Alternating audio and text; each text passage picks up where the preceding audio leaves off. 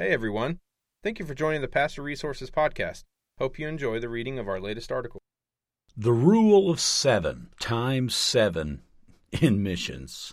Experts have studied how many times humans must be exposed to something in order for it to stick. Other authors say the rule of seven is an old marketing adage. It says that a prospect needs to hear or see your marketing message at least seven times before they'll take action and buy from you. One source calls this concept effective frequency and also acknowledges that the perfect frequency might indeed vary depending on the source consulted. It is interesting to think that seven happens to be the number of perfectness and completion in the spiritual sense. Those of us who believe in the Creator of humans might not find that as surprising if He planned it exactly that way, that it would take seven times to hear something to ultimately respond in action. Other areas of research support this very same idea that repetition is key, whether it comes to memorizing phone numbers, though who does that anymore? Or getting a child to eat new vegetables during the flavor window between four and eighteen months of age. It is pretty much accepted that we humans must be exposed to things multiple times before something will take root in our habits and practices. All of the super spiritual folks seem to postulate that when it comes to a call to missions, it might be more than a lightning bolt experience. A true missionary calling might just appear as quickly as a rainbow appears after the rain. But does it? Many churches and pastors live as if that is indeed the case. No interest in missions here, so there's no need to mention missions. After all, if it is prompted, someone will just be asking for money or prayer or some other means of support.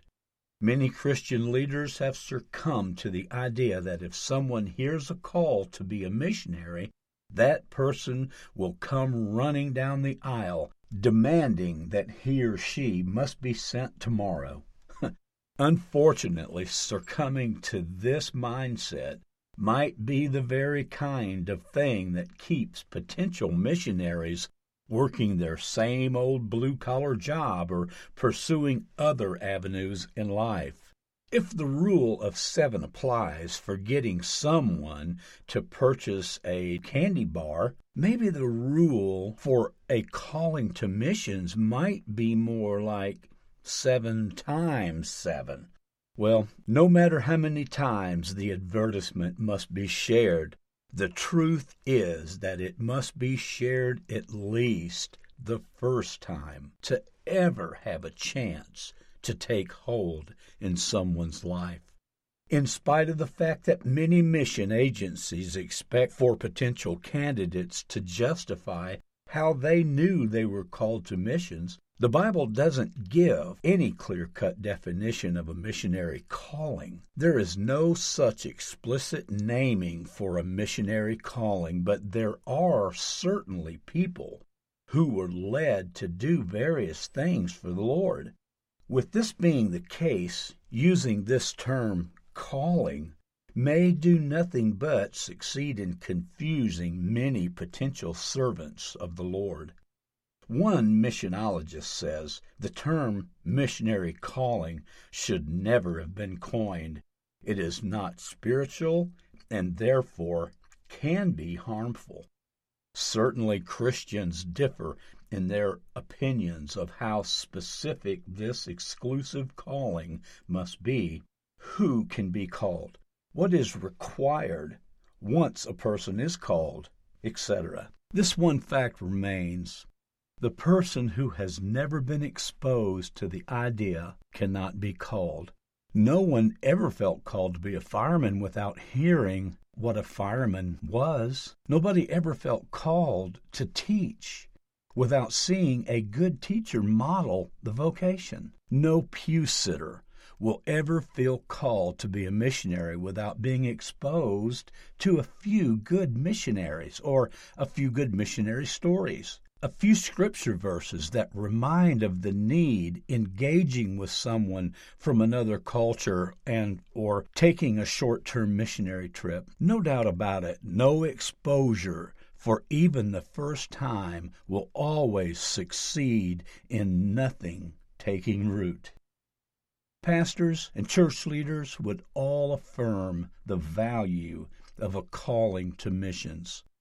They would all affirm their own callings in life to their vocations and various ministries. Pastors and church leaders would also acknowledge that for the vast majority of them, it was simply a growing desire or a role model through life that stirred something in the heart that make them, to make them consider ministry for the first time. It was simply someone else exposing them to the possibility that nudged them to consider what would become a lifelong ministry calling. Yet, too many forget that this is the same way missionaries will be called to the field. It won't be from a lightning strike, a phone call, a Bible verse shining in bright lights, or the fear of death on the spot for disobedience that ultimately drives a pew sitter to realize that he or she is called to missions. Maybe it really doesn't take seven times of being exposed, or maybe maybe it takes seven times seven for someone to respond to the moving target named a calling. Whatever the effective frequency may be, it all starts with the first time. It all starts with the first lesson on the Great Commission, the first missionary story, or that first exposure to an unreached person group in India.